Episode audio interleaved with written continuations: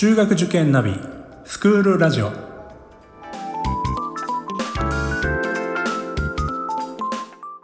スクールナビゲーターののびるです。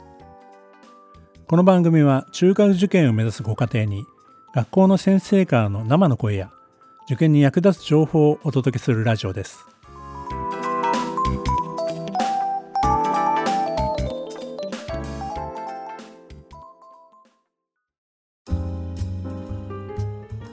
今回は塾選びがテーマです。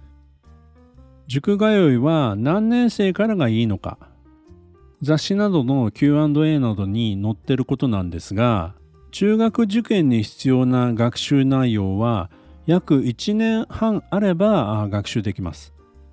実際私が塾業界で働き出した頃はですね5年生から始める子が多かったです。まあ、今でも当時のテキストを持っていますが学習内容については大幅には変わっていません。ただ当時と違う点はですね、思考力や表現力を問う問題が入試自体に増えてるということですね。したがって知識の習得自体は何とか間に合うんですが、それらを活用する力を身につけるための期間が必要になってきます。4年生からスタートして5年生の終わりまでに大方のカリキュラムを終わらせる塾が増えています。まあそうした入試の変化に対応するためでもあり入塾時期としては4年生、まあ、3年生の2月がまあ一般的だと言えるんではないでしょうか。まあだからといってですね早ければ早いほどいいのかというわけでもありません。単なる受験の先取りを目的にした低学年からの塾通いはむしろ逆効果になることもあります。私が考える最高の早期教育とは考えることが楽しいという感じる心をですね多様な経験を通して育てることです。高学年になって差が出るのは考えることを面白がってやってきた経験なんですね。ある程度成績が取れる子供の中にも未知の問題に対してまあああでもないこうでもないという試行錯誤ができることをもう知らないから慣れてないからと早々に諦める子がいます。当然前者の子の方が伸びしろは大きいんですね。子供の思考の面を楽しく正しく伸ばしてくれそうな塾なら低学年の塾通いもいいと思います。さて、まあ、塾を選ぶ時のポイントについて少しお話しします。塾のタイプを大きく分類すると規模や指導形態指導内容によって、えー、いくつかに分かれます。塾の規模としては大規模中規模小規模。指導形態は集団指導グループ指導個別個人指導。そして指導内容では受験指導と補習の指導というふうに分かれるわけです。中学受験向けの塾はその多くは集団指導の塾です。集団指導にも1クラス20名以上の一斉指導する塾から10名以下の少人数グループ指導の塾まで様々あります。子どもの性格にもよりますが一般的に中学受験は個別指導よりも集団授業の方が向いてると思います。もともと子どもはですねまあ競争好きです。特に自分と同レベルかちょっと上のライバルの存在がいい刺激になって受験へのモチベーションを維持することができる。まあそういったケースも多く見てきました。大きな塾になると一つの校舎に数百名を超える受験生がいてテストごとにクラス替えが行われます。テストの結果も掲示されます。成績を張り出して順位を公表するなんてけしからん。成績の良くない子がかわいそうじゃないかと言われる方もいますが大人が思うほど子供はあまり深刻には考えていません。成績表をですね、まあ、返却するとですね子供たちはみんなで召し上がって「お前算数すげえなでも俺理科で勝ったぜ」とかですねまあ気にしない気にしない次頑張ればいいじゃんというのはですね結構楽天的なこう会話が飛び交っていてまあ非常に面白いですね。塾によってはですね、1位から最下位までの生徒の成績を毎回掲示しているところもあるようです。たまたまそこの知り合いの先生に聞いたのですが、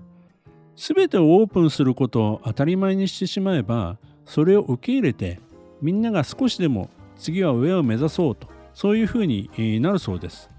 成績が悪いからといっていじけたり悲しんだりすることはほとんどないですという答えでした。まあ確かにですね、そういう点では上位のみを掲示する方が不自然なのかもしれません。大事なことはテストの点数で人を見下したり差別したりしてはいけないということを子どもたちに教えることなんですね。その上で行うのであれば意欲向上の一つの仕組みとしても成立すると思います。大手の集団塾はこうした学習システムと情報量が売りなんですね。塾の方針としては不公平になるような個別のフォローは原則として行わない塾もあります。そのため個別指導や家庭教師などのダブルスクールをしているご家庭もありますね。まあ、それに対して少人数指導の塾や個人で経営されている塾なんかは面倒見や手厚さを売りにしていますので子どもへの対応だけではなくて親に対しても親身に相談に乗ってくれます。しかし塾長や担当教師の人柄指導経験などによってその対応や指導のレベルもだいぶ差があるようです。また複数教室を展開している中規模の塾の場合は大手個人塾それぞれのメリットデメリットがありますから気になる点は全て聞いてみて我が子にとって何を優先するかを決めればいいと思います。通塾時間、通塾の距離ですね。まあ、どこまで許容できるか。まあ、送り迎えが必要ならば、まあ、お父さん、お母さん、おじいちゃん、おばあちゃん、誰が担当するのか。高学年になれば一人で通うことも可能ですが、それまでどうするのか。もちろん通塾時間のことを考えると近い方が良いのですが、塾はあくまでも受験に向けて学ぶ場所です。あまり近すぎて知り合いばかりでなり合いになってしまうこともあります。もちろん和気あいあいでそれがいいという子供もいます。まあ人それぞれですよね。まあ私の塾にはですね、片道1時間かけて通われているご家庭もあります。宿題の量も塾によって違います。大量の宿題に押しつぶされて勉強嫌いになっては本末転倒です。しかしそういうことに耐えられる子もいるんですよね。そのあたりは子どもの性格を考慮しながら検討すべきです。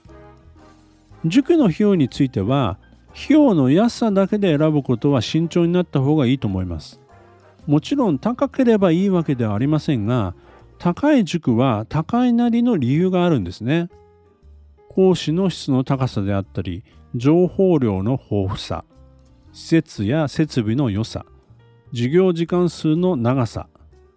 少人数クラスであったりとか、まあ、手厚さな部分ですね。まあ、安いところはですね、何らかの費用を安く抑えてるということも考えられるわけです。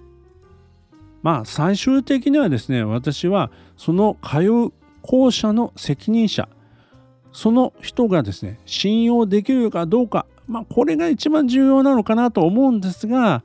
まあそれはですねなかなか最初だけではわからない部分があると思います。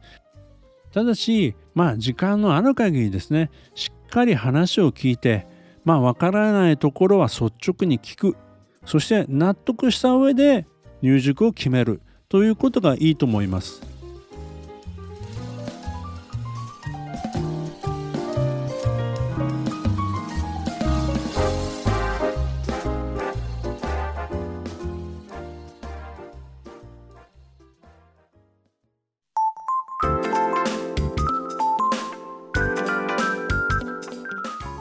クールラジオでは番組への感想、出演してほしい学校など皆様からのお便りをお待ちしております。また受験に関する質問や相談にもお答えしていきますので概要欄の Google ホームからお気軽にお寄せください。Apple、Amazon、Google、Spotify などの無料のポッドキャストアプリで購読やフォローなどのボタンを押していただくと更新情報が届きますので便利です。